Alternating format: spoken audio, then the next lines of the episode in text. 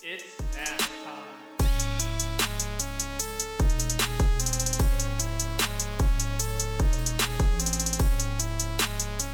Hello, everybody. Welcome back to the NASTIME podcast, playoff week number eight. I'm Jason Rockefeller alongside my two co hosts, Kenny Brady and Colin Ward, bringing you all the information from this past weekend at Kansas. A very interesting, boring, but yet exciting race, I guess you could say. And now that uh, Kansas is over, we're heading into the second to last race of the season. And now it is crunch time. It is time to go. And we'll give you our thoughts this weekend heading into Martinsville, which I am very excited for, along with Kenny Brady and our friend Colin Ward here, guys. How's it been going? Uh, everybody having a good week so far? Jason, what is up, man? I am so hyped for this podcast. I'm having a great week. I hope you are too. Uh, uh Kenny, how you doing, bro? Are you fucking hyped like me? I am so hyped. I'm so happy to be here Dude, with my hype, fellow colleagues, Colin and Jason. It's going to be a great time, a great hour and a half of expressing our love for automobile racing. Yeah, it, it's definitely going to be a uh, fun episode. One of my more anticipated episodes, other than Talladega Week, which was an absolute fucking letdown in a sense because of all the drama that happened. Um, uh, very excited for this weekend. Obviously, Kenny, me and you have been waiting now for a little over a month now. We get to go to Martinsville this weekend. Very, very, very excited. Been wanting to do this my whole life. And, uh, ooh, excuse me. Shout Only out to my going for the hot friend. dogs. Yeah, I'm sure you keep saying that every week. We've been talking about it. Uh, shout out to my best friend Josh Winters. Uh, Josh, for my birthday, uh, got me and him a ticket. Ken said he wanted to go. He got Kenny a ticket. Ken's paying him back, and then we Shout out. all went. Uh, we paid a third each for a ticket for my girlfriend to go with us. So it's gonna be the four of us heading down Saturday morning early. Uh, we're gonna be at the hotel, check in, then meet Ken down there by the time for the Xfinity race. So, uh, gonna be very excited for that. Cannot wait to see what Martinsville's all about. All the hype. Um, look, really looking forward to this. This could possibly be my favorite race I've ever attended, and we'll see if it lives to all the hype. Uh, got some things to talk about, obviously. Uh, a couple things. Um, two topics I wanted to discuss, I guess, a little bit before we really get to the Kansas uh, preview of the show. Um, I guess so. Uh, obviously, today uh, NASCAR held a test session over at Bowman Gray Stadium, out of all places. Which I, I mean, everybody, if you really put two and two together, you know why. Uh, next gen test over Bowman Gray Stadium today. Uh, Tony Stewart, Dale Earnhardt Jr., and Clint Bowyer tested the NASCAR Next Generation car over there uh, at Bowman Gray Stadium earlier uh, this afternoon. Um, Dale Jr. said it was the best thing he's ever driven. Um, obviously, I feel like it's a little bit, you know, biased because it's NASCAR, but also then again, these cars are supposed to be one of the easiest things they've ever driven. It's not like cars in the early 2000s and late 90s and back in the day. Um, did you guys see all the clips and everything like that from the test session? I saw man. the one that you uh, that you reposted. I saw the ones on uh, on that NASCAR, but I didn't really follow this as uh, intensely as I'm sure you two yeah, did. I, I, I didn't. I just I just was thinking it was really cool because obviously we all know that this was a test session because I'm pretty sure we talked about it, Colin, before Kenny was on the podcast. But remember when we were talking about whether they were going to use the Gen Six or the next gen? Well, I'm pretty sure it's obvious now they're going to use the next gen for uh, the Clash. yeah, because that's- Because I'm pretty sure, yeah, because that's what that whole test was about. I think that's, you know, I mean, maybe maybe it is about something with Bowman Gray, but I, I doubt it. But I mean, we obviously you can put two and two together. Next season, new car, uh, new track, Coliseum, practically the same exact size as Bowman Gray. Um, so I'm pretty sure that's why. Car sounded great though. Looked like it handled good. It's just really slow. It's not like a modified going around there. Mm. So, Kenny, what uh, you think about the test session there? I think it was cool. I mean, first off, just like giving the fans reassurance that, you know, NASCAR does listen when, you know, like Bowman Gray obviously is so historic for everything. And to, you know, it was only a test, but just to, to use that track to gain data is pretty cool, especially seeing a cup car that's going to be, you know, you know, the new cup car at a place like Bowman Gray, which is like so much different than anywhere they go obviously and it's like it's it's more of like just a local short track you know the way it just it is it just it was kind of funny to see you know a cup car on a track that was you know not like a big track it's if that makes sense. So Yeah. that was cool, and just like to give the fans reassurance that they're they're listening and and at least you know using you know historic tracks like that to to get you know info on everything. Obviously, they're using it for the LA race, so uh, it was cool though. It was really interesting to see. I mean, that track is so small for Oh a my God. car. I can't. And Like- I honestly didn't know. I really thought it was just a racetrack, but I guess it's really used as a football field too. Um, I know that obviously there's a scoreboard there and everything like that with Pepsi above it and stuff. But I thought that was just like an old football field back in the day because I, I'm not a football guy, so I didn't know. I just knew that it was football for back in the day. I didn't know it's still used for football because when they tested it today, uh, I don't know if you paid attention to the infield. There's actually they're actually outlined uh, with paint and everything and all the spray paint with all the you know football line markings at the yard lines and stuff like that. So that was pretty cool to see that. Um, as Kenny said, it's a historic track. It's pretty cool. I mean, uh, NASCAR posted today on their Instagram the last time that a Cup driver or uh, most Cup drivers were in a field of Bowman Gray was in the K and N race uh, back in like 2012 or 2013.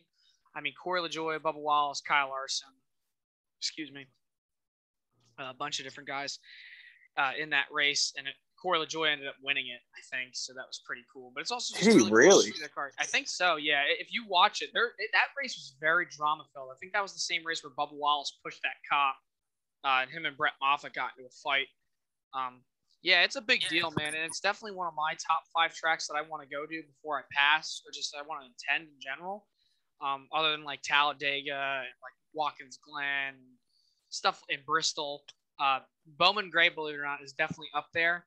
Um, just because it's the Madhouse. I don't know if you guys. I mean, Kenny, you're more involved in it. Colin, I know you're kind of the more NASCAR guy. You know about short track racing, but like me and Kenny, I don't know about you. But I mean, Bo- Bowman Gray is one of them. Like it's like it's like a short track fan's wet dream. It's it's got everything you wanted. I mean, for Christ's sake, Burt, the Myers brothers, and I forget who else would literally they would literally fight with their race cars in the middle of the. Oh, I know. I've I've It's seen crazy. all the all the if you look videos. It's, oh it's, yeah, it's crazy. it's really insane. They don't call it the Madhouse for a reason, you know. And do they still do like uh, you know, like week week like? Oh yeah, yeah. No, their season ended. Act, their season actually ended, I think, either earlier this month or at the end of last month. Oh okay. yeah, Um, because I didn't know. yeah, but that was really cool to see them, uh, you know, have that next gen test. And it was really cool to see Larry McReynolds back in his uh, number 28 Havoline um, Davey Allison crew chief uniform. Uh, he was one of the guys who was taking data on the car there. Uh, there's a photo of him Porter together. I thought it was fucking, it was so badass. Shout um, out Larry. Really cool to see that. Um, can't wait to see how that car performs out on the track next year. Uh, another thing I wanted to talk about really quickly, not something uh, be on really uh, for a long time. Um, NASCAR. I didn't really look into it. I didn't read it, but I heard a rumor um, here and there from a couple different news outlets um, that NASCAR is going to start losing dates or start taking away dates of certain racetracks that have poor attendance levels. Uh, is that what the sport needs? I mean, a lot of it is TV revenue. Uh, you know, that's where the money's at. But I just, yeah, it, it's it's a terrible look when there's a track with literally like 20% capacity when they're selling at 100%. You know, like I, I guess we're referring to Texas. That that's what's bringing up this Texas This is one topic- of the biggest venue racetracks that we go to with so many seats. and yeah exactly. And it, it just i feel like it has to do with poor marketing. I i think they got to do better at getting people to the track. It can't just be hey come on down two and a half hours to texas motor speedway to watch some cars go around the circle. Like we got to be better with hey come on down on saturday we're gonna you know you can meet the drivers and they're going to do burnouts and then we're going to have a fair and then you know there's going to be uh, live music and stuff. Like nascar does this stuff but it's like it, it's not as good as it used to be. Like i remember i used to go to a nascar race and i'd be like wow like i'm having such a good time. And then there's a race we get to watch on top Yep. of it. Now i kind of just stroll in. I I, and I don't really even do the fanfare stuff anymore because there's really nothing to do. You know, the the merchandise haulers have condensed down from every single driver having a hauler to now just Kyle Busch, Chase Elliott having a hauler, and then all the teams have a hauler. Yeah. Um, I, the only one that that's doing it right that I've seen in my area is Pocono. Pocono has a fair. Pocono has live music. Pocono uh, has games. Pocono gives you free stuff, and you turn on a race at Pocono, the stands are packed. I mean, they they they're basically sold out. And what you know, what are they? What are they doing? And I know that you came on Saturday with us, Jason. On yeah. Sunday, it was completely different, oh and and, and there was a fair there was a fair on Saturday too. Sunday was completely the energy was just so different on Sunday because it's Sunday. You know that that is what in NASCAR season it's all about Sunday, and it was crazy. I mean, it, the the energy was so different. There was way more stuff to do, and like you know, you thought Saturday was cool. I mean, Liz, I'm going off on a tangent here. You said not to to waste too much time on it, but NASCAR needs to do a better job of getting the fans to the track, at, or or we're just going to look terrible. I mean, people who just randomly tune in on Sunday afternoon who are casual sports fans, they're gonna see that and be like, yeah, typical NASCAR. Like nobody watches the sport, it's dead, it's dying, it, it's it's done with. So I'm not gonna watch it now. You know what I mean? Yeah. I, I see those. We, we talked about this last week. I I saw the stands and my the amount of energy that I felt, the excitement that I felt for that race, just went down completely and it, it almost felt like this race was like meaningless because if, if nobody else cared, why should I care? Yeah. Kenny, I know that you can kind of relate to this because I mean Atlanta Motor Speedway was used to be one of the biggest tracks that we also held similar to Texas where they drew in such a crowd. And now it's just it's just going down the drain. I mean, I see your videos that you post every year on Snapchat. I mean I mean you raced at Atlanta Motor Speedway for Christ's sake, and you know that even like Thursday Thunder used to get a crowd and stuff like that for the Legend Series and stuff. But like when it came to NASCAR coming to town, I mean, now it's. I'm glad that the race gets two dates nowadays, but but like I don't agree with it. I want them to still have one date. I think it make, it makes the racing a lot better, especially I think if it's a summer race because it's you know deemed hot Atlanta. Yeah. Um. um I, I just it, like tell me from your perspective going to the racetrack, how has it changed from when you first went to Atlanta to what you went to this year? Well, first off, I remember my first Cup race, right? And you pull in, and I remember. So we usually pull into the racetrack from the the back part where their where the airport is, um, because that's just the road we took. And there would be haul there or, or haulers. There would be RVs, and and everything from the street to the grandstands. I mean, it would be packed. There was people everywhere, and I mean, you get to the like my first race was the 2009 Pep Boys Auto 500, the night race and and you get all the way up to the track and and like you know uh colin was saying you know they what i remember outside the grandstands is they had all the merchandise haulers and they had like over 25 like heck they had a michael waltrip merchandise you know hauler. They had they had all this like and and you know michael when he ran in 2009 i mean he didn't it's not like he was you know up front every week but he, oh, they still no, had a hauler for him he was, and he was a going he was a go or go home guy. Yeah and and they had a whole hauler for his merchandise and all this stuff.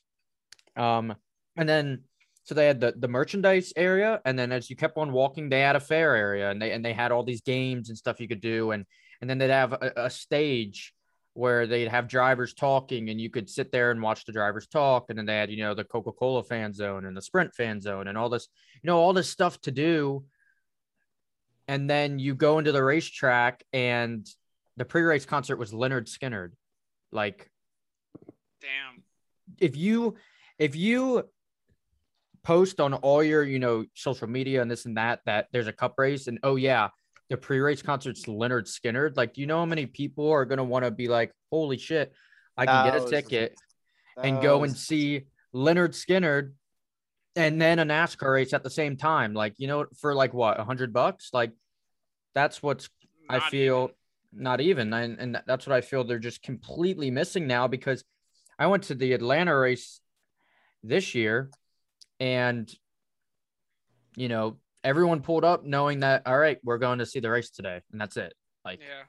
there was a few merchandise haulers, I mean, and, and what you said, yeah, like that Kyle Busch had his own hauler, Chase Elliott did, and that was it. And then they had a Hendrick hauler, they had a Joe Gibbs hauler, they had, you know, yeah, just teams. Yeah, just teams, and and there was nothing to do. There was no fan zones. There was there's like just nothing to do. I mean, you could walk around and buy stuff if you wanted, but that that was really it. And then you just go into the grandstands and there's no pre-race concerts anymore. There's no nothing. It's just you know. I think. Well, Now, I obviously, mean, COVID usually they do it though the day before. I mean, like at Talladega, they have they have the big one on the boulevard and they have concerts and stuff. Some tracks do it too, still, but like it's the day before. It's like the day of, like they do for like the Daytona 500 and shit. I just remembered the energy that Colin was saying with Pocono, like the energy of race day on Sundays, like was you could feel it. Like I could feel the energy when you and me went to the 500 in 2020. Yeah, And you well, can literally I'd sit there and you just feel like how insane it is.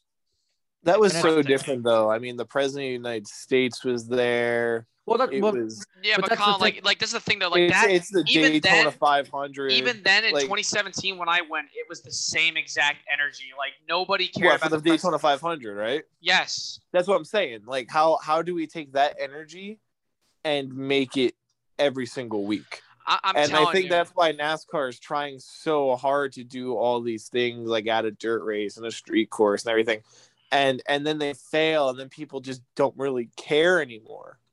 And I know we don't really want to get on this subject too too much, like you said, but there were two more tiny points that I wanted to bring up. Yeah.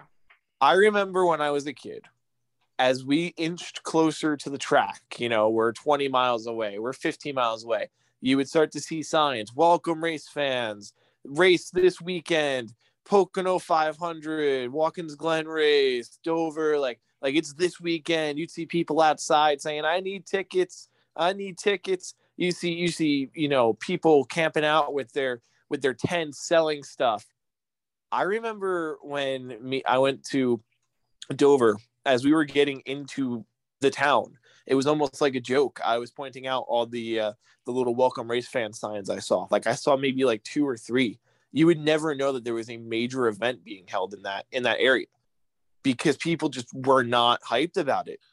I mean, I like I said when I, I remember when I was a kid, it was like you know, you know when when you enter like the Disney World facility like you see you see the sign that says Disney World, then you see all the advertisements for Disney World, and you see Mickey Mouse, and it just means you're getting closer and you're getting closer and you're getting closer and you're getting more and more excited. And it's just like I, I don't I don't see that anymore as I as I head to the track. And I, I wanted to bring up one other little point. Uh, me and a couple of my friends this year, we went to uh, MetLife Stadium uh, in Rutherford, New Jersey. We saw the Giants play the Falcons. I'm a big Falcons fan, big football guy uh, but a pretty irrelevant game. I, I'm sure you guys know who Eli Manning is. They retired his number that day. Uh, so it brought a lot more people. But regardless, they packed that stadium on Sunday. We paid to sit in the nosebleeds, like 150 a ticket, $100 for a parking pass. It was an expensive day. They packed that stadium.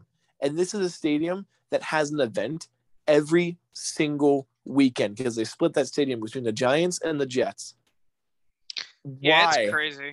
Why are there, there? There there should be no reason why these tracks that hold one to two events a year should not just be sold out. Who literally offer free parking and like a seventy dollar ticket for a good seat. What are the? There, there's something that's terribly wrong. All right. Well, all right. Uh, so I'm gonna go on my little rant real quick. So here's my thing. Okay, so before I mention my whole experience, I'm gonna mention this. Uh, if you really want my opinion, I, I I don't think it's I don't really think it's what the fans give, uh, what the fans get uh, as the experience come outside the track. I think it's all about what's happening on the racetrack. Um, when you look at NASCAR nowadays compared to what it was 10, 15, 20 years ago, the Na- NASCAR was at its peak in the late 90s, early 2000s, and then it declined because there's just more rule changes. You know, uh, you know, social media has become a thing, and just trends, and you know, entertainment has become the big thing. It's it's no longer about racing. It's what can we do to make these fans be like, holy shit, they just they just fuck two cars just fucking flipped over. Holy shit, that guy's on fire. Holy shit, these guys are packed. They're impl- It's not That's what I natural. want every racing. weekend. It's not natural, and I think that's why so many uh, older adults have gotten out of it, and now the younger generation doesn't see it as an appearance because it, it, it was already popular once. And and I mean, I love that Steve Phelps and the team are trying to get that back. Excuse me, back on track. but it's not really doing a thing. Now, I think it's more the product on the racetrack than it is outside. But I will say this about what you guys said. I remember Dover 2008 fall race, my first race I ever went to. I remember that day like like it was yesterday. One of the only days I can far back remember that I can remember thoroughly. I will tell you this as somebody who's been going to Dover for over 10 years, when you went into there on that day, the traffic, it's either Route 13 or Route 1, whatever one that leads off the Delaware Memorial Bridge, uh, Bridge and you get off in Newcastle. You go down Route 1 or Route 13, like I said, whatever it is, and you get off the highway and then get down on the main boulevard to go down to the track, which is like a mile, mile and a half down the road, two miles. The excitement by people, like you said, Colin, you know, you've been to Dover. Welcome race fans all over. Fucking Bob Evans, parking here at Lowe's, Home Depot, Red Roof Inn. Yeah, I mean the town is packed. It's like the Super Bowl's going on, you know. Uh-huh. And you and there was traffic. I go to Dover. I get there at seven or eight o'clock in the morning. There's no traffic. There's no you, you traffic. pull right in. And and there's and I used to park at Delaware State College. I think it was the one with the Hornets at the football field. They used to have parking there. Three years ago, they stopped doing parking in 2019. I have to park outside the racetrack now, right at the track, and it costs me 40 or 20 dollars. It's just ridiculous. And now it's like you go there and, and you don't hit traffic. There's no welcome race fans until you get like right to the racetrack. And I mean, and I will say this: the crowd at the track in 2008 you know, I mean, like I said, you know, COVID's a thing, but I'm going off 2019 now. I'm not Oh, even yeah. going to go off of 2021. 2019, we're going to go with before COVID. It, it's just there's nothing to do like there used to be. You used to be able to get your photo taken with Kasey Kahne's car, and then you can go on DodgeRacing.com and you can print it out for free. And they don't do stuff like that anymore, and they don't do anything for the kids either.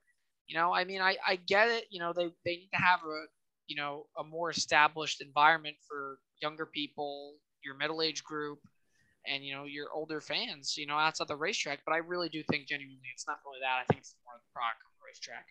But I mean, great observations for us. You know. Uh, to give it on the sport, you know, I think it's not good for the sport. I think we need to stay in those markets. I think they just need to figure out what's wrong on the racetrack more than outside, and they got to figure out something. They did it once; they can do it again. I think you know what you said with the product of the racing. I mean, I that that is a big part of it, and it's just because you gotta look at it look at it this way, like, and this is just my perspective of it. And it might not make sense, but like I that's just how it was. I feel like back then, you know, the the not the eighties, the nineties, and then you know, the two thousands, like 2000 to 2010 like and you had all the older you know fans that were still watching and and all this stuff. Like let's be honest it's not like the racing was spectacular in all those years in a sense of like every week there was something crazy happen like no. In those years especially like 2005 2010 you had jimmie johnson winning by a straightaway. Like that's just how it was.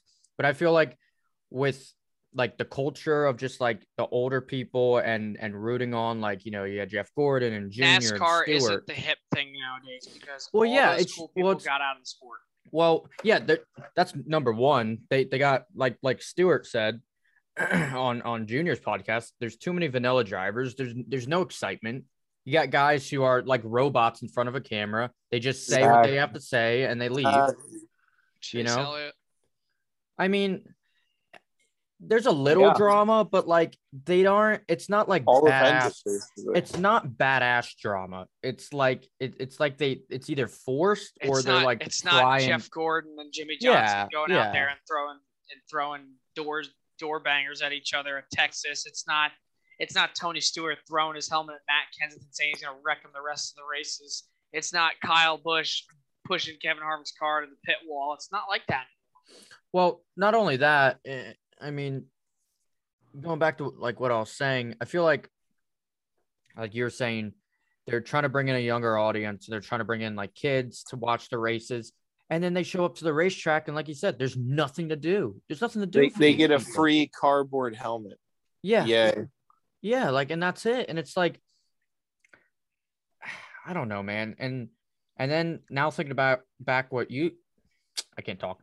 Thinking back to what you said colin about you know metlife stadium is selling out their stadium every single week we go to atlanta motor speedway twice a year and in an entire year like even though atlanta might not need two calendar dates it's only two times a year and there's nobody going like that's and I'm sure the. Falcons sell out the dome almost every every week. They have a, an event there Oh too. yeah, I bet. Yeah, I mean, I, I I've never been to a football game. I've never been to but I could only imagine that's how it is.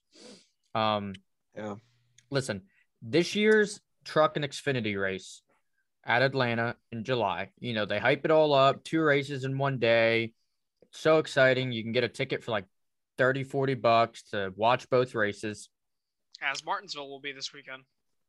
the Xfinity race went 20 laps green, and me and my friends that were at the race and my brother, we just left. We went and we decided to go and get something to eat.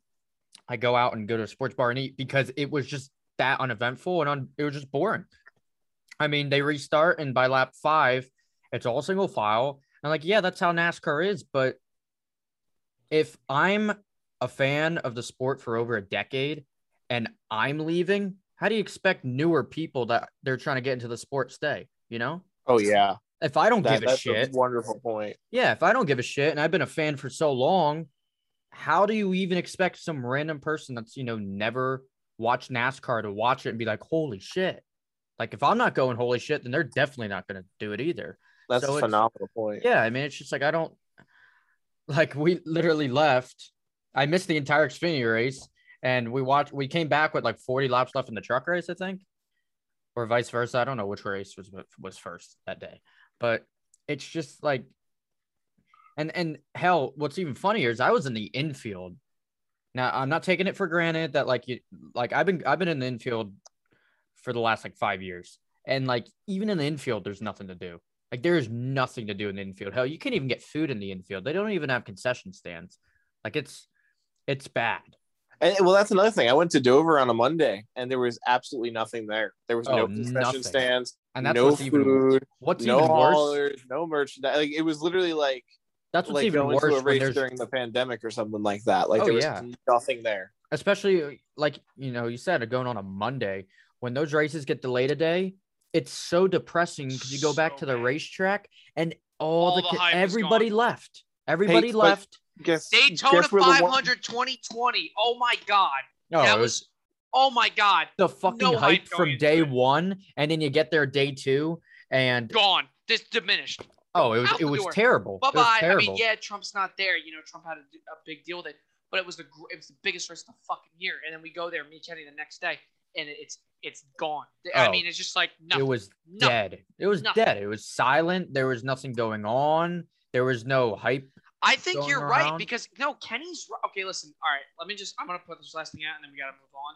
But here's the thing: Kenny's right about the no. And Colin, you were right. That's what I meant. Colin's right about the whole no merchandise haulers on a Monday. Kenny, when we went on the Monday, remember I went and said I think I want to go get a cold custard thing. I don't have a lot of money, but I want to get something cold custard, and I wanted to go. And I found out the haulers are fucking gone. They're Yeah. gone. They were gone You at know the what? biggest race One of the year on track- Monday. one Yeah. track has everything there that was there Sunday on Monday, and it's Pocono. I don't who who owns Pocono, like because they're doing everything right. They Yeah. really are. It's not their fault that they lost another day. Blame NASCAR, man. That- No, they're you, doing that, that place is. I, I, everything I will definitely be going back next year, Colin. I'll definitely be Yeah, going back. I, I, For I, how I, cheap I've been those telling fucking you seats forever, were. bro. I don't care if I can see the goddamn racetrack. I had one of the best times of my life hanging out with all you guys and G's friends. Same, bro. Same. I mean, getting to see I- have been Alex telling Bowman you for a long time. Oh, so good. It's it, it was it, it's an amazing track. It's an ama- and and honestly, I guess that's why I like that track so much, and I like the racing on the track so much because when you take all those elements and combine them into one, and, and you're just you've you've had a blast already, and then you get to see a race. The race could be terrible. It really isn't that bad of a day. The race could be absolute trash, and you could just be like, you know what, this was a great day overall. And maybe that's why my when, when people say, oh, Pocono's the worst track, I always say, well, you know, you got to give it a chance because gotta- it really I, I is think a most great people gotta understand you gotta go there to appreciate it for what it is. Oh, exactly. And, like and like it's one of just like Dover, like like people hate Dover on TV, but when you go there, like it, it's it's a good day when you get to meet your friends and you get to hang around the racetrack. And it might be the miserable day. Like, listen, I don't care. Me and G, we went on our. I know we keep talking about this, but this is what I like on the show. We just get into talking. It just makes no, us happy to exactly. It's, down, it- it's great so good. it, it's it listen when me and g g obviously wasn't feeling the best for some reasons the day we went because she she had a stomach bug and stuff like that and wasn't feeling good due to car sickness but um uh that whole day like getting to spend my girlfriend's first race for our two year anniversary um going there like i wish she would have felt a little bit better because i feel like she would have been more upbeat but i mean we got to meet tyler reddick i mean we got to meet tyler reddick at the gate we got to meet uh Matt's we got to meet Benedetto. William, those William fucking big Byron. Matt, muscles. Matt Benedetto walks right by me and, and G pokes me and says, Oh my God, Jesus, there's Matt Benedetto. I go, Oh, hey, Matt, I love you. He goes, Thanks. And then Kyle Busch pulled up right on a golf cart in front of us and G starts shaking, like, Oh my God. Like, that's the thing about these people. You got to go there and experience it before you really judge it. I mean, I can judge Texas as much as I can, but from what I know and from what I've seen, Well, yeah. So what are they doing much. wrong? you know, Because what you just said, Jason, you said you're definitely going back to Pocono next year. I go to Pocono every year that I can, at least, and I, I make sure that I can. It- it's usually a big thing Yeah. that you know I can't go. well, I mean, so what's Texas doing wrong? I'm gonna We're- be- we I- both got our ticket set. You know, I'm gonna, I'm we gonna just be know we're honest. I'm gonna just be honest. Texas, in particular, if they took that track completely off the schedule next year, I would I wouldn't even think twice. I, I mean, they- they It- it- destroyed it's that a lot like racetrack. Chicago. Like I, I've totally forgot that we didn't even go to Chicago this season. I Yeah. it was just irrelevant to me. If they took Texas off the schedule, it'd be the same thing. Kentucky. Yeah, Kentucky, Gone. we didn't go there either. Yeah, I totally forgot about Kentucky too. It- Actually, It's just the thing. Everybody gets so sad when you release it now. Yeah, it's a shame to see racetracks go, but you know, I mean, it's yeah, you know, it, it it's it sucks. It really does. And I mean, it like just like Iowa, I was no longer on the NASCAR schedule, but I mean, IndyCar still goes there. So yeah, Yeah. I mean, Arca Thank the went there, but yeah, you know, it is what it Okay. is. Only time will tell. Uh, we'll have to see. But um, after a long intro, uh, Kansas this past weekend, obviously, Kyle Larson fucking called it. Give me my money, Jordan Polite. Motherfucker gave me five dollars. Give me my I money. called it. Give me my money. And uh, You if you were there, you, if you were there at my house tonight, they, anybody would get that. Kenny, I think you've seen the video, but that was so funny. Um, anyways, Kyle Larson, three in a row. Um, really kind of not really an eventful race. Only in the beginning, I want to say. A lot of aero push due to that like 30 mile an hour plus wind, tailwind heading down the back straightaway, heading for people's left rears. Caused a lot of aero push, people getting in the walls, having issues, cutting tires and stuff like that. Um, it, your you know your usual Kansas race. I mean, we were kind of both right. It was kind of chaotic, kind of wasn't. More leaning towards the not so much, but in the beginning it was very, very eventful. Um, shout out Austin Dillon for totally wiping out my driver. Uh, half a lane off the apron, somehow got loose magically and wrecks a car that's two lanes up above him. Shout out Silver Austin Spoon. Dillon, for me and my whole family, fuck you. You suck. Austin Dillon. I wouldn't say for sucks. I just, I just. No, don't I understand I, how I think he sucks. No, I he just- sucks. He's not I'm a good sorry. driver. Waste of a ride. Put Dibby in that car. Oh, Oh, Dibby wouldn't do any better. Yeah, I know, yeah, but I don't know, but Dibby can hold his line when he has. We we, we when he need to has put a, a nine young feet to the right of him. up-and-comer in that car. yeah. So Put Brett obviously- Moffitt in that car. Oh See yeah, how he Brett, does. Brett would do good, I think. But Larson, three in a row. You know what? You know what we need to put in that car? We need Brennan Poole to be in that car. Fuck Brennan yeah, we need Poole! Brennan Poole. Brennan Brennan Poole Poole, we need you on. Yo, Colin, Colin, I. Colin, I said I told Brennan that you are a big fan of him. Just so you know, Did Did you tell him NASCAR time? Because he follows me. I did not tell him NASCAR time, but I can tomorrow when I talk to him again. You have to, dude. Brennan Poole to the three, confirmed. I'm starting a hashtag Tell Brennan Poole to add me tomorrow. on Snapchat. It's going to go viral, dude. I- I'll I'll start a streak of Brennan Poole right now. He Yeah. needs to add me first. I got his phone number. I just needed Snapchat now. What's it called? So obviously, back on the topic, Kyle Larson, three in a row. Um, not really. Uh, I mean, like I said, we all called it. It's kind of very predictable with Larson being out front that car, just clean air matter, just like Texas the week before. Um, only really thing I want to talk about with Kansas, I guess you could say, since it wasn't the most eventful thing.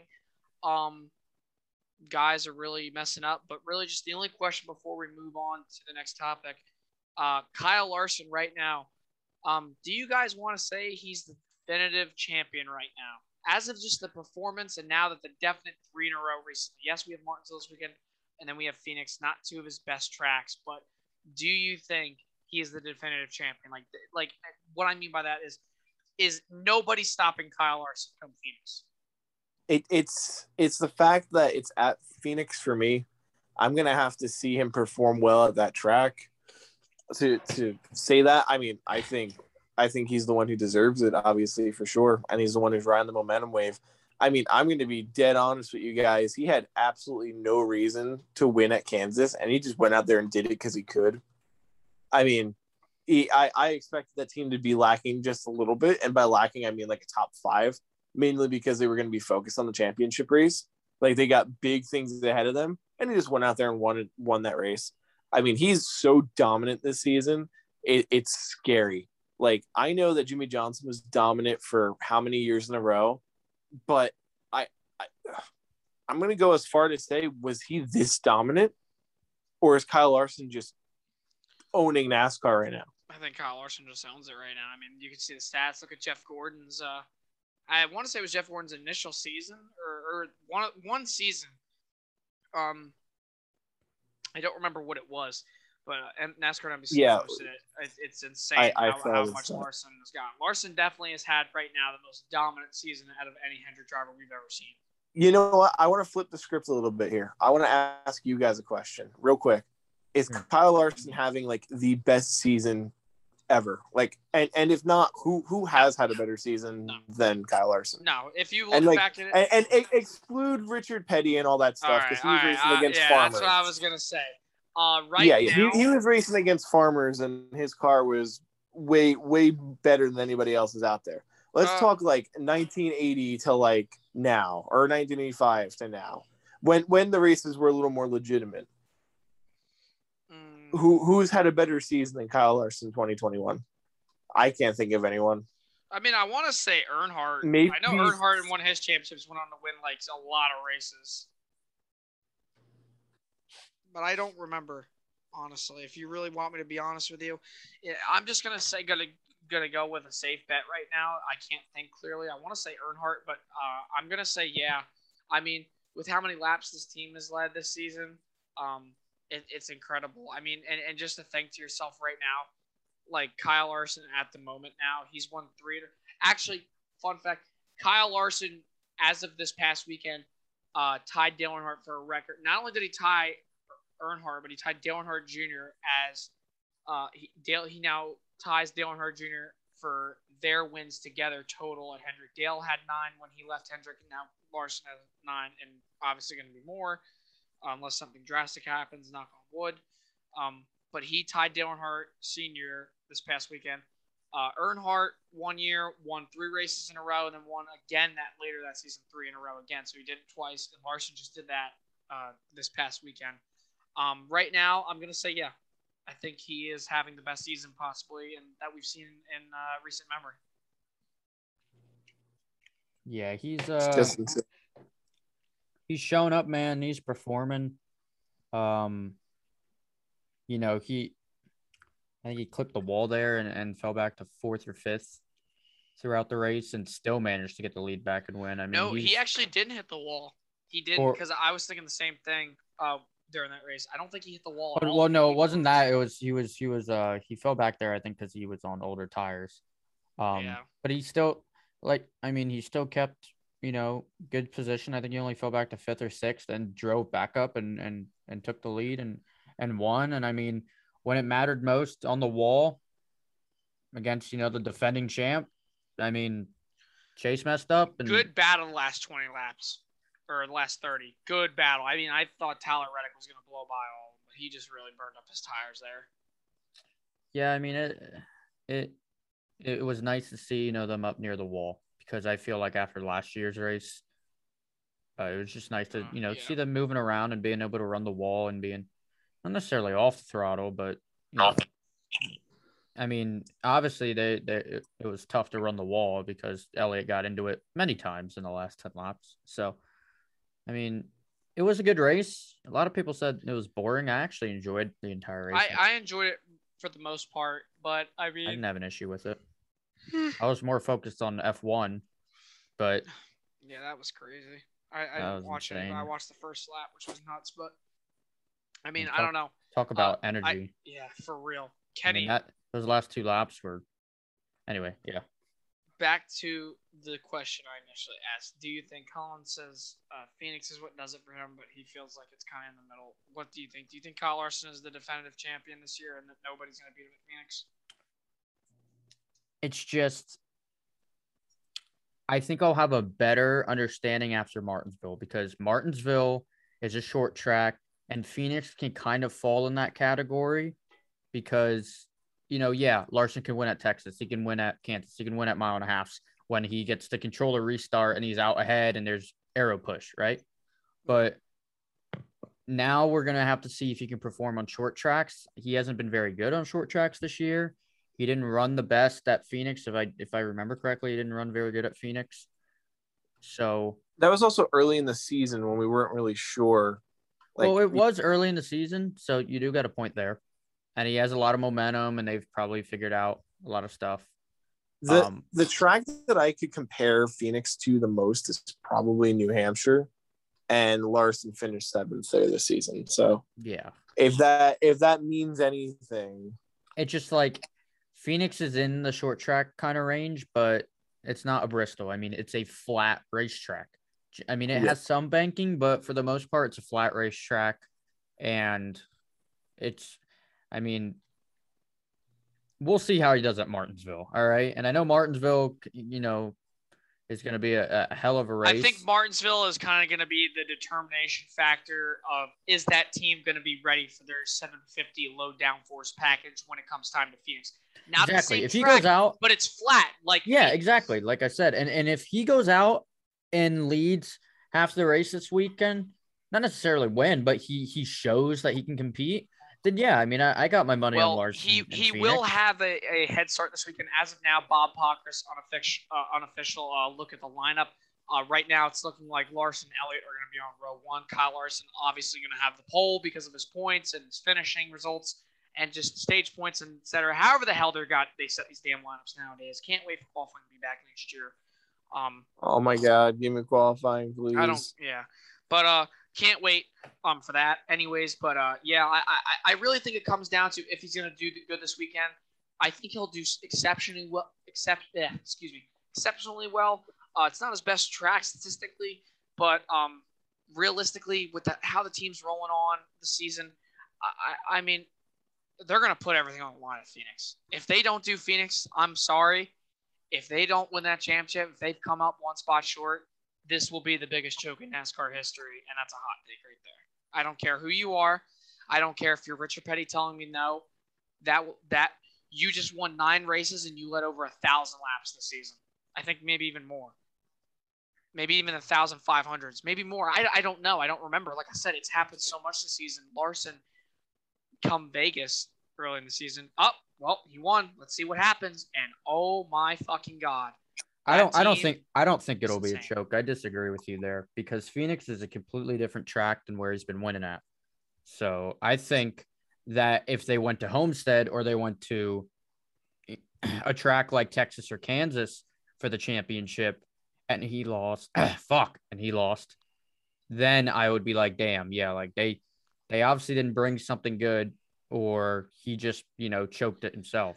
yeah, but, but, like, I, I agree with you there, actually, Kenny. yeah, I and, mean, and, you and a lot of that is a lot of that is the fact that it comes down to one race to win the championship, and things are out of your control. Like Kyle Busch blew two tires this weekend. That was Yeah, exactly. absolutely out of his control. anything And- can happen.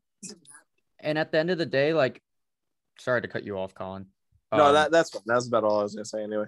it's just if Chase make if golly, I'm like joking over here. My voice.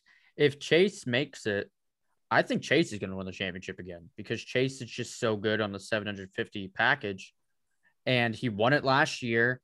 And if he's going to make Won it, like, last year. here's the thing: if Chase goes out and wins this weekend, it is a it is a reassurance that he can beat Kyle, and he's going to go to Phoenix where it's the same package, and a package that Kyle's been struggling on because you know they take their I notes. one of you guys said that Ka- that Chase Elliott was going to go back to back this year earlier.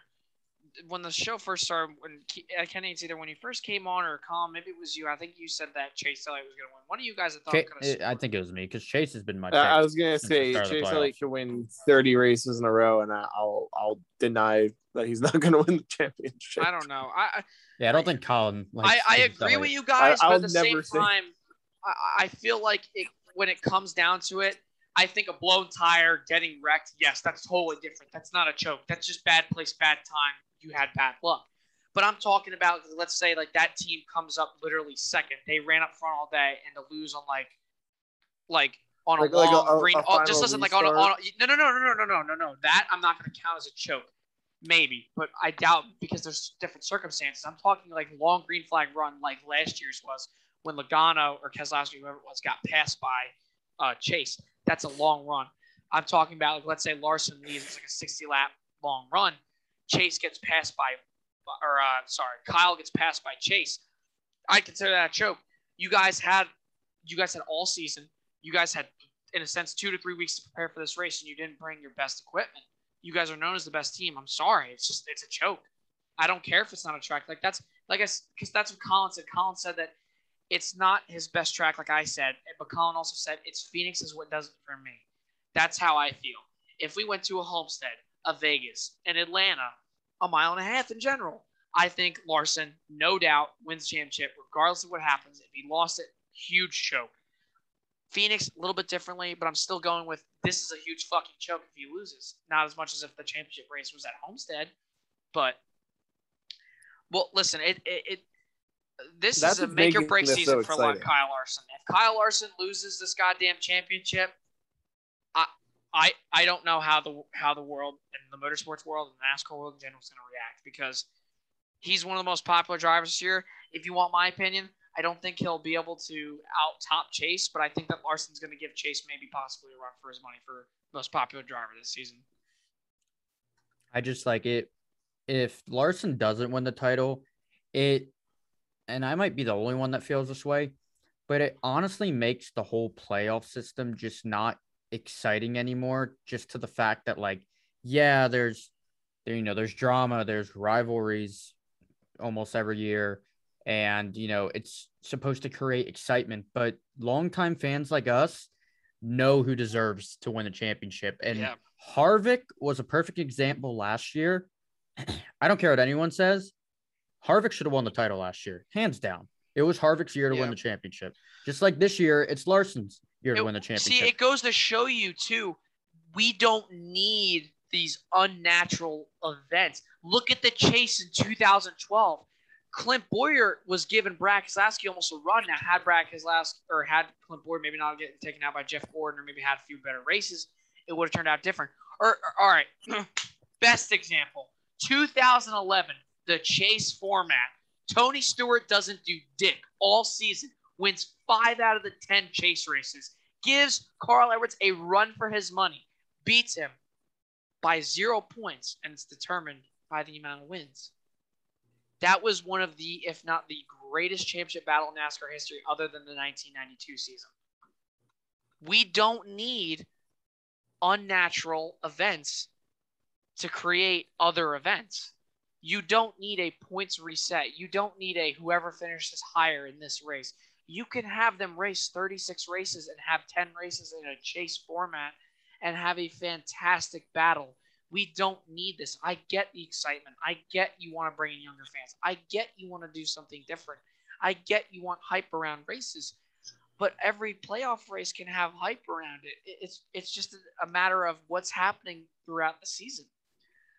That's how I look at it. I, I'm always one of those people. I'm a traditionalist from my standpoint in my time era, as we all three of us are, because we're all in the same age group between the ages of 20 to 22. You know, so It's just if Larson doesn't win the championship, it ruins the fun of watching throughout a whole season and seeing someone do so well because you know that it's a 50-50 chance when they go to the final race. So it's You're like either you can shit or you win.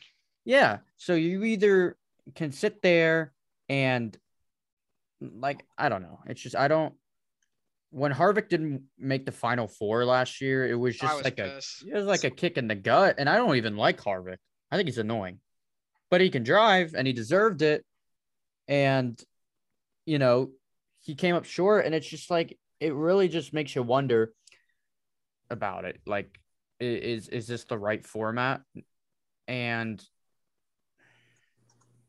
I don't know. It's like I feel like if Larson does win the championship this year, it's gonna, you know, make up in a sense for it. Like it's gonna, you know, um, I don't know how to put this. It's, like it's gonna make everyone ignore last how last year ended in a Oh, sense. yeah. Like it's still like yeah, even if Larson wins the title though this year, I still don't think it's the right playoff format because there's just you could have such a good season and then go to the final race and something dumb happen and it's it, it it's a complete waste of time. Kyle Larson would have had his championship locked up three weeks ago. I mean, yeah, exactly. It's not even only that. Like, imagine, imagine if, for instance, we went to Martinsville this weekend, Brad won, and then we went to Phoenix and Brad won the championship. Does Brad Keselowski deserve to win the championship this year? Yes or no? Yeah, try Joe, try Joey Logano. Yeah, I- yeah. I Or feel Joey. like I feel like if you make it into that final four though, like you you got your way in there. You you played your cards right. You Yeah, see, like that- that- thing. I will agree with Colin on that. It is it, this is the circumstances you're given. If you don't perform well, you're not rewarded. If you My- perform well, yeah. you're rewarded. I get The it. I I get what they're it- trying to do. It's yeah, just- it's but I mean, I didn't, see. I didn't see Jimmie Johnson win any Homestead races when he won the championship. That's just all He I'm did. saying. Yeah, yeah. 2013, he did in 2016. He didn't win the 2013 race. Nah, Hamlin won that one. Yeah, yeah, you're right. Hamlin did win that he run. won. I He think- won 2016. That was it. Yeah, that's Every right. other year, he did not win the race, and he won the championship. I remember 2013, he ran like 14th. No, The way I no, see he it- he was up there. I think. Uh, No, I'm telling you. Uh, I don't know. think I he was saw Thor having the Dark World. issues. He was having some sort of issues late in the race, and he kind of just nursed it to 12th or 13th. All right. It's So- just Uh, I don't the way It- I see it, th- those top four drivers going into Phoenix, any all, all four of them in some way, shape, or form deserve to win All the title. all right, all right. That's what Here's makes it all right. so here's exciting. here's just one thing to think about for you guys and our listeners before we move on to the next thing because we've taken an hour to talk about two things, which I love, but we need to move on.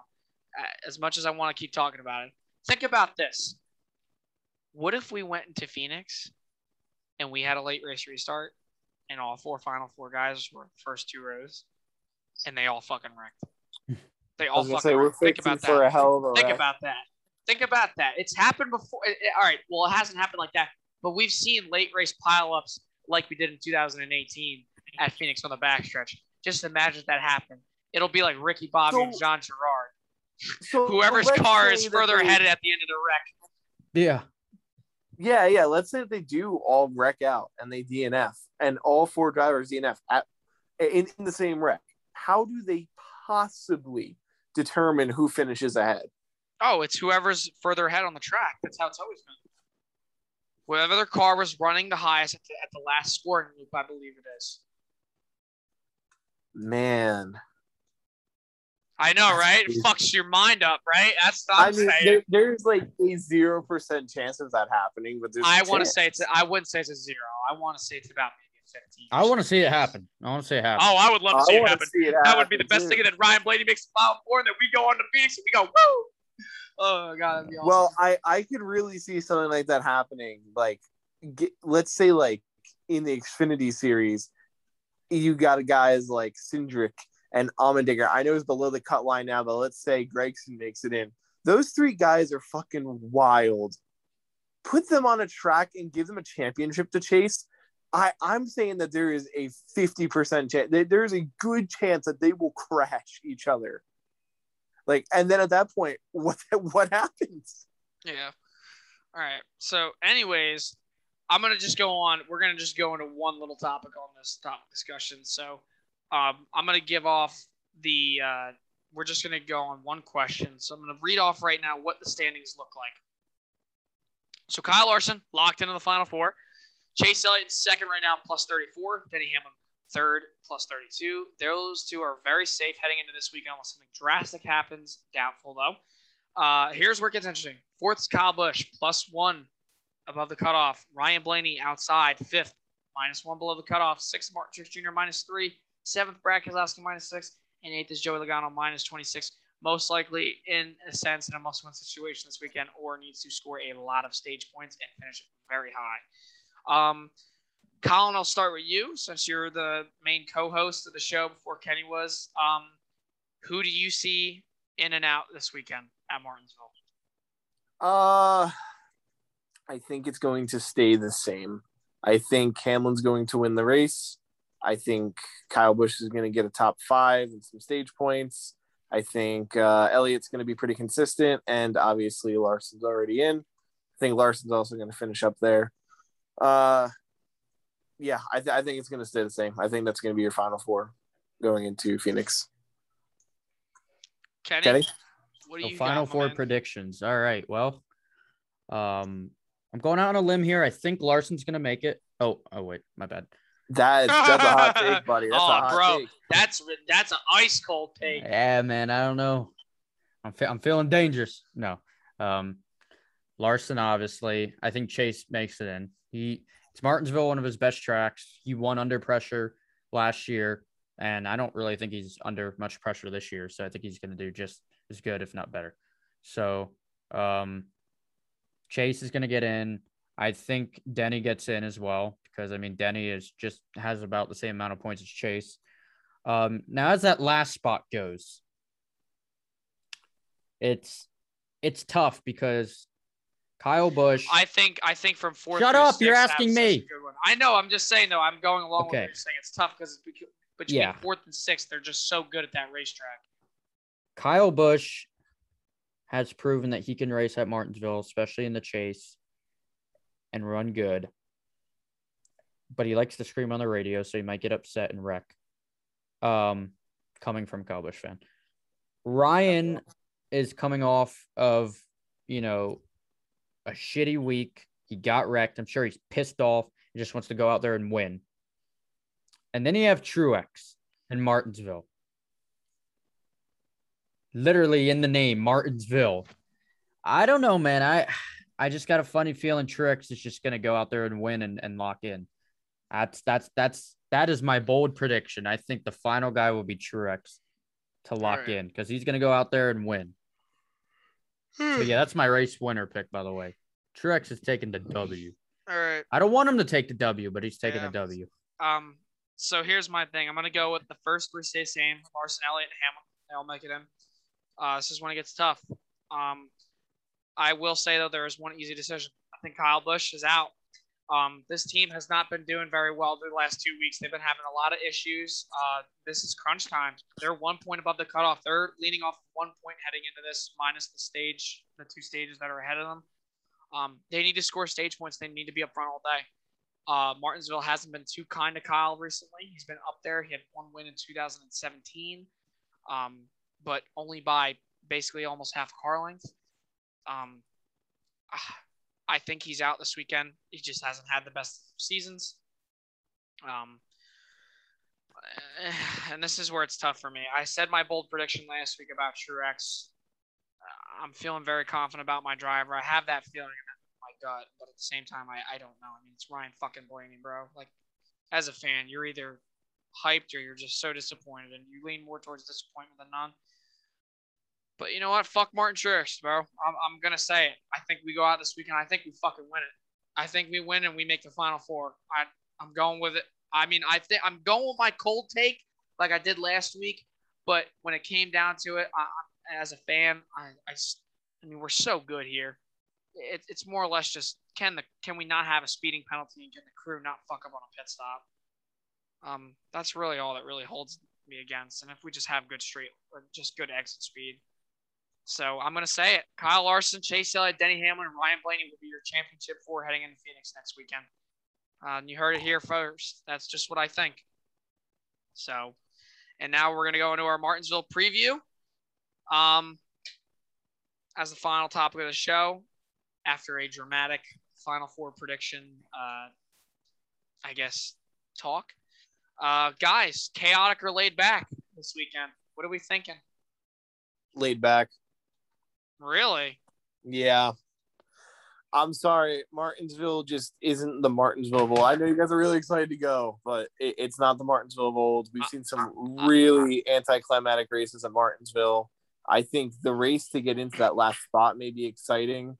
Um, but besides that, I think it's going to be pretty strung out and a long, long, long green flag runs. Hmm. Kenny? Sorry, I I, I, I burst your bubble more You times I'm- than I could on this show, I'm- but I think I'm- this is realistically. I'm gonna have to agree with Colin because it's like, yeah, it's Martinsville, and yeah, I'm going, but like, there's no like, I don't know how to say this because like I don't know if in recent years there's been rivalries necessarily going on, What but I just the fuck? Are you kidding me? shut up, shut up. I I I I'm, I mean, Chase lost. Harvick aren't going to get into it this weekend. We, all we I'm saying, all I'm saying reason to do is. I don't feel any tension going into Martinsville. There's no tension. I'm not feeling the tension. the only tension there is at the cut line. I, I don't think that's going to be a crazy dramatic race. Yeah, but the cut line, you have Ryan Blaney, who's never like punched a guy. Kyle Busch, like, yeah, he gets in it with people, but he he's just screaming but on the radio. he's And then he's Truex- just going to have the mentality of finishing well. He's Yeah, not going to have and- the and- mentality of wrecking Blaney Yeah. and trying to win the race. He And just Truex knows if, really- he, if he keeps it clean. I don't feel like Truex fucks fucks around with anybody unless he like gets fucked around with, if that makes sense. Like, It, it, it's going to be Kyle Busch trying to finish in the top five, and then everybody below him trying to win the race. that yeah, and that's all it is. I mean, if it was damn Chase Elliott on the cut line in fourth, and like I don't know, fucking Joey Logano in fifth, or or Harvick in fifth, like then I'd be like, oh shit, it's going down this weekend.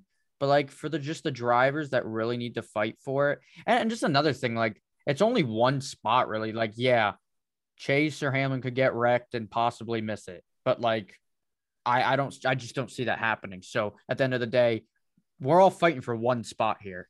It's just like, I mean, I'm excited. Like, don't get me wrong, I, I'm excited to go to the race, but I'm saying this as as a fan perspective. If I was gonna sit at home and watch it on TV, like that's my opinion. I think it's gonna be a laid back race, and it's just gonna, you know, it's there. I don't see anything crazy happening. I won't I'm be you. like I won't be too surprised if anything crazy happens because it is Martinsville and shit always happens that's crazy there. But just particularly this year, like I don't even think the focus is on that. I think the focus is on if this damn Kyle Larson guy can keep on winning. I think that's what everyone's going to be wondering about. Is Larson going to run good this weekend? Not is this guy going to wreck this guy? Like that's just Um, how I feel. I'll tell you what, if it's like Kyle Busch in the lead and Brad Keselowski in second. Oh, I know. last I know Brad's gonna do chrome crazy. horn. Yeah. Then and if he does, get I ain't even gonna be mad because it's Brad. I mean, he's gotta do what you gotta do. But besides that, I thing. can't. I Yeah. can't foresee. I mean, I I could see someone like you know someone who looks like they're safe, like Hamlin or or Chase, getting into some trouble and and not making it. But I just don't think that's going to create the fireworks that w- that you know are expected. Yeah. I'm going out on a limb. It's gonna be fucking chaotic. I think this is gonna. I think this is one of the nuttiest fucking final eight battles that we've ever seen because it's you got Ryan Blaney who's had a career best season. You got Kyle Busch who's known for being good. Uh, you got Joey Logano who's nuts at fucking Martinsville too. You got Brad Keselowski who has been so quiet this whole- season, and he's good here. Um, and you got Chase Elliott and Denny Hamlin who've had issues in the past, will probably be up there. And you got Kyle Larson who is, as you guys said, uh, can he win again? Uh, I think it's going to be fucking nuts. I was going to go 50 50. I was going to lean more with you guys, but I'm sorry. With everything that's happened recently, uh, if you mind it, if you subtract last year's playoff race here, it's been fucking chaotic here. I think it's going to be a chaotic race. I think the, the beginning of the race is going to be good. It's going to be nice. It's going to be good, good hard battling. I think the end's going to be a fucking shit show. I hope you're right for your for your sake. hey, me too. Since Because you're going, yeah. As long as it doesn't pertain Blaney, let it fucking let hell fall I'll be in the drivers. stand. I'll be in the stands hoping for said shit, but you know, Alrighty. So that only brings time us- will tell. That brings us now to our fantasy picks. Uh, Kenny, I think you may have your fantasy picks all ready to go. I, I know Colin doesn't. Before we say anything about who I think is going to win the race this weekend, I just want to make a little prediction for the truck race because I got. All right, let's just backtrack just for one second. Chandler Smith had to win Bristol to get into the next round, right? And I've been following Chandler Smith for a decade now in his racing. Like, I, most people don't know this about me, but I'm a huge Chandler Smith fan because he did the same shit I did. He went through Bandoleros at AMS. He climbed up the ladder, and I've been just supporting him since he was a damn bando driver in 2013. So, back to what I was going to say though, I think Chandler is going to go out and win the truck race this weekend at Martinsville. Mark my words. For anyone listening, Chandler's going to win. All right, cool. All right, fantasy. I honestly did not even know who the hell was in the final eight in trucks. 'cause- Well, I know Yeah, Chandler has to win. still irrelevant to me Chandler has to win, and Chandler's not afraid to punt people and drive his ass off to get it. He won Bristol, and yeah, John Hunter, you know, did the old boot scoot and boogie get loose off of four. You can have it, brother. But I mean, he had to get the second, and he got the second. So I mean, you know, he gonna get first this time, man. All right. Anyway, fantasy. I, I'll read my fantasy y'all first. right. All right. My starters. My first starter. We got Martin Truex Jr. because I think he's going to win this weekend. I think he's locking in to the final four. Shout out Martin MTJ. My second starter is Chase Elliott because I mean he's the defending race winner. And how can you not choose Chase at Martinsville? I mean, it's I feel one of his best tracks. So shout out Chase. My third playoff guy, I gotta go with Kyle Busch, you know, because Kyle is is Kyle. He's not afraid to be aggressive. He'll be aggressive when he needs to be, and you know he he he could he could be there at the end. Um, and if he is, I wouldn't be surprised. And then my fourth starter, I obviously had to put Larson on there because it's Larson. That's it. All right. And then my fifth guy, I'm going out on a limb, is Joey. Joey Logano, because he's he's won at Martinsville. Has he's won at Martinsville, right? Yeah, Yeah. yeah. And he's good there, and he's he's proven uh multiple times that he can he can run good there and win. So that'll be my fifth starter, and then my garage pick, I got old Willie B. Willie B, you got a hot girlfriend, brother. All right. Shout out Ryan Blaney. Oh gosh. All right. So, Colin, I don't know if you have your picks ready, but I'll, I guess I'm gonna read mine if you don't care. No, you're good. Alrighty. Jason's fantasy picks pretty basic uh, until my garage pick. Um, starters: Chase Elliott, defending race winner, uh, one of his best tracks, as Kenny said. He's my first starter. Ryan Blaney. Um, it's Ryan Blaney at Martinsville. I mean, it's either hit or miss, and so far it's all been misses. When we've been doing so good. Praying to God. Denny Hamlin, Stay away from uh, the three. home track for him. Yes, exactly. Home track for him, other than Richmond. Uh, he's fantastic here. has has a few wins here. Um, he's very, very, very, very talented at this racetrack, and he's always a contender. So I think he's going to do really good. William Byron, uh, second in the 2019 playoff race, completely different aero package though. Uh, but he's been on a fucking roll recently. Um, I think next season he is going to be having a breakout season. Um, he's been very good so far. Uh, I think he's going to be one to look out for. And Martin Truex Jr. Again with my cold take from last week. Uh, as Kenny said, he's Martin Truex Jr. Martin's in the name. He's won two out of the last four Martinsville races, I think. Um, he's just nuts here. And um, this is where my this is where my fantasy takes the twist. So my fifth pick, or not fifth, my sixth, which is my garage pick. Colin, there's a reason why I'm picking this driver, and I'll tell you why. Alex fucking Bowman. I have been to two races this year, and Alex Bowman has won both of those races. Alex Bowman has finished sixth here as a high in both of the 2020 races. It's a hit or miss for him. Earlier this season, I think he got caught up in that back straightaway incident. Uh, that's why he didn't do so well. He won Richmond earlier this year. he won Dover, so we know that he's good on the 750.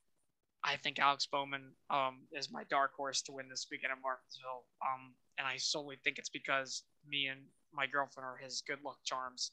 Hey, that 48 car at, at Martinsville, not too Yeah. bad. Not too bad. Hey, bad. yeah, hey man, We'll see, man. hey man, knows how We'll to get see. some clocks. That 48 and 24, not Fuck too yeah. bad at Martinsville. Mart. Fuck Yeah. yeah. Yep. Historic track for Hendricks. So I think Alex Bowman is my garage pick. I think he might just win. He's my dark horse. I'm telling you, man, because I've been to both races. I mean, he won because of the blow a tire incident.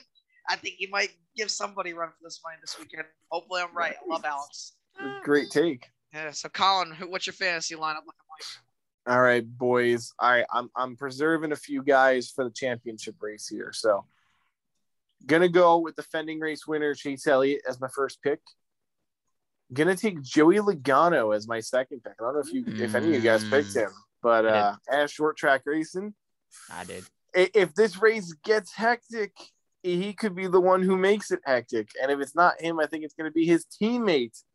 And I'm not talking about Ryan Blaney. I'm talking about Brad Keselowski. He's my second or my third pick. Uh, then I've preserved enough uh, Larson picks that I'm just going to throw them in there, getting ready for that championship race. I already won three races. Might as well win a fourth in a row. Got Kyle Larson in there. And then this is in no order, by the way, because I know this guy is probably the obvious pick, but Martin Truex Jr. Gonna throw him in there. It's in the name. And the only reason why this man is in my garage coming up is because I gotta save him for the championship race. That is Dennis Hamlin. He is my race win pick. I don't know what we well fuck. I kind of just I kind of spoiled that because I guess that's the next thing. Well, and uh, I mean it, it's it, it's kind of an obvious pick, but but nonetheless, Denny Hamlin is in my garage for when things get a little spicy and I got to throw him in there. Although I only have one pick, so I don't think I'm going to do that. I think I'm going to save him for the championship race because it, it's going to take aliens coming down from space and zapping his car for him to not make that final four. I feel like. So we're to go Elliott, Logano, Keselowski, Larson, Truex in the garage, Dennis. Well, there you have it, folks. NASCAR Fantasy Live. Take our advice, take our picks. I'm telling you, we know our shit. I mean, for Christ's sake, we called the winner last weekend again at a mile and a half. So who knows? Uh, time for our race winner picks. Uh, obviously, I know you guys already have them. So, Colin, just say your pick again. That would be Denny Hamlin. Denny Gonna be on his way to his first championship. Kenny. MTJ. You I know wonder what? who Jason's gonna pick. Uh, shut up. You know, listen. Uh, I Ryan was really. Is I- there is there a twelve in the car number? You Oh, know what? You guys can make fun of me. I listen. I'm telling you right now. I'm. I have a feeling. I just. I. Dude, if he wins this weekend, Listen, I will, you know I will how buy you G- dinner. You know how you. All right, maybe not dinner. Maybe you can. Maybe you can. Uh. Maybe you can. Uh. Just. I don't know. Just. Kiss no. What? I don't know. Just have, have a. So it's- I, I don't. I don't know, man. Who knows? I, listen. I, I'm just saying. I, I don't know, but listen. G had a gut feeling at Las Vegas about Christian Eckes because she loves Christian Eckes more than anybody. Because Christian and her talk and they're practically friends in a sense. And she had a feeling on the weekend of her birthday that Christian Eckes was going to win at Vegas. And he sure as fuck did. And I'm telling you right now, I'm getting that same feeling about Ryan Blaney this weekend. I'm having does nervous G think's anxiety. Gonna win this weekend. I don't know. Hold G He seems to have the gift. Let's yeah, see. bring her in here. Bring Let's in see. here. Hold up. Yeah, guest appearance from Gianna Lashley Nicholas. Gianna And- Lashley and- Nicholas, where you at? She, she get can't- over here. She she can't just say Let's Blaney see. because of you. She has to give her her actual. Gianna Autumn honest- Lashley Nicholas. All right, we're we're towards the end of the pod right now. I'm currently in my dining room. Uh, I'm choosing Ryan Blaney this weekend. G, who's your pick?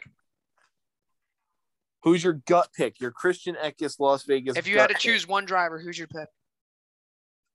waiting for her to answer. G is saying Ryan Blaney. shocker. G is Anybody saying Ryan Blaney. in there? Nah, Anybody she's watching. She, she's watching a movie right now. I don't know if y'all can hear. it. I have no idea. I'm gonna have to go finish up whatever she's watching after we're done here because I gotta drive to help her because me and her are going down tomorrow back to her house. Like I told you, Kenny, before we hopped on here, so she can get stuff for this weekend, and then we're gonna drive back up here. To Hey, my is house. is is G bringing her camera, or is that you that brought the? Camera? oh the disposable? No, no, no. The, the like from the camera from New York. Are That's you bringing mine. it? That's Are my. you That's it? mine. Eh, uh, obviously, yes. Oh Fuck hell I am. yeah! I'm bringing, Alright. dude. Are you I kidding just- me? I just want to. I I just you know this is my uh Yeah, I'll let you. shoot fourth Instagram shots. post this year, so I just want to get a good photo Yeah. of all of us together. Yeah, we will, bro, for sure. And Hell um, yeah. I I can't wait. I'm gonna try to get Josh to bring his pole. It ain't the same without Colin, but you know what, Yeah. Colin, if you want to get a be the next get a last bro. second get a last second ticket and come down, I'll I'll, I'll pay for a hotel room.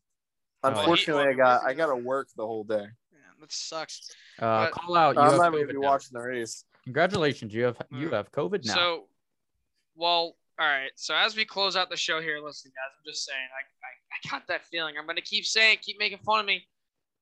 I'm telling you, man. I've uh, listen. Everybody has their sports team, and everybody has what they look forward to. But there's this is the one sport, the one time of the year that I really look forward to the most. And now that my driver is in a position where we've never been this close to the cutoff, we've never been this. I mean, we almost made the final four in 2019, but you know we had a bad pit call, and I, I mean we're going to a track where we're so good at. It's just, I'm telling you guys, it's gonna be to beat Ryan Blaney this weekend. You need to either have him have a speeding penalty on pit road, a mechanical failure, or just his pit crew fuck up. I'm I'm hoping not. Knocking on wood. I'm just I have that feeling. I just hope you're not jinxing the fuck out of him. No man, I'm listen. G Because I, I got a feeling you're you're jinxing him so hard he's gonna go to crank the engine. It's not even gonna turn. I don't know. Listen, all right. I'm just Uh. gonna leave it. I'm just gonna leave it at listen. I'd be laughing my ass off. Listen, I would I would be I'm- so listen, upset I'm not gonna for lie, my friend, but Kenny, but I'm not so gonna excited lie. at the same time for my driver. I'm gonna be very upset if if if something happens to us that's not supposed to happen. But I will say this. I just have a feeling. I'm gonna leave it at that. I'm not talking anymore. Do you I guys remember Dover in the feeling. playoffs a couple ago when like when like uh Logano and Elliott blew engines like before the race even started? Yeah, I was there. That was funny as fuck. That's all I'm gonna say. Shut the There fuck goes. up. I'm gonna I'm gonna leave it at that. Hey, it'd be I, I think We all do not it'd real- care. It would be really funny if Elliott blew an engine before the race even started. I think we Holy would all shit! enjoy that. Imagine. Could Oh you my imagine how many people just get up and leave? Oh, Dude, people say, yeah, got up would- in the it would look like 2017 500 when Dale Jr. got involved in that wreck. I shit you not. People I would too. leave. I would too. Sheesh. Nah, I, Yeah. I, I Also, Jason- 500, bro. Jason, we definitely got to do this trip again next year because Junior's racing the Xfinity race. Yeah, that would be nice to see Dale Jr. race one more time. You know, but well, guys, that looks like it's gonna wrap it up here for us on uh, the Nast The Time Time Shut Podcast. hell up. The next time, po- let me let me do the outro. All Thank right. you, You everybody, for joining us on this pussy. week's episode of the NASTIME Podcast. I'm Kenny Brady, your new host, joined by his fellow colleagues, Jason Rockefeller and Colin. What's your last name? I feel like Ward. I, I feel like that. Uh, Ward, that, uh like Wardberg. I feel like a, what was his name? Ward. That- The no, the, no, no, no. The So I marry commentator, on, Oh, oh, oh, commentator uh, on the Marty NASCAR Reid? thing. Yeah, Marty Marty Reid, Reid, he's where like, he goes, "I know your name. I know you." I know you. I know, yeah, it's because he had what Dale Jarrett next to him or something. Yeah, Dale Jarrett and Andy Petree, and he didn't know who Andy Petree was. He's like, he's like, he's like, co. He's like Dale Jarrett, and I know who you are. He just like forgot his name. That's Well, absolute. Anyway, crap. that's why I don't do the outro. Everybody. so all right. Anyways, guys, listen. Yes, I'm hoping. Shut up. I'm hoping. I'm praying. I really, really hope. I'm telling you. I will look forward. Just this means so much to me this weekend, and I'm hoping it happens. Anyways, I'm literally going- I'm- I- Blaney gets Dude, I'm so fucking and hyped. I'm literally gonna get in my car and leave the area if there's not hot dogs being sold this weekend for some like malicious, crazy reason. Because I'm only going for the glizzies. That's just The that's just how- glizzies. all right. Thank you guys so much for listening to the NASTIME podcast here, playoff week number eight, Kansas review and Martinsville preview. Want to thank you all for listening. I'm your host, Jason Rockwell, alongside my two co-hosts, Kenny Brady and Colin Ward. And we'll see you after Martinsville.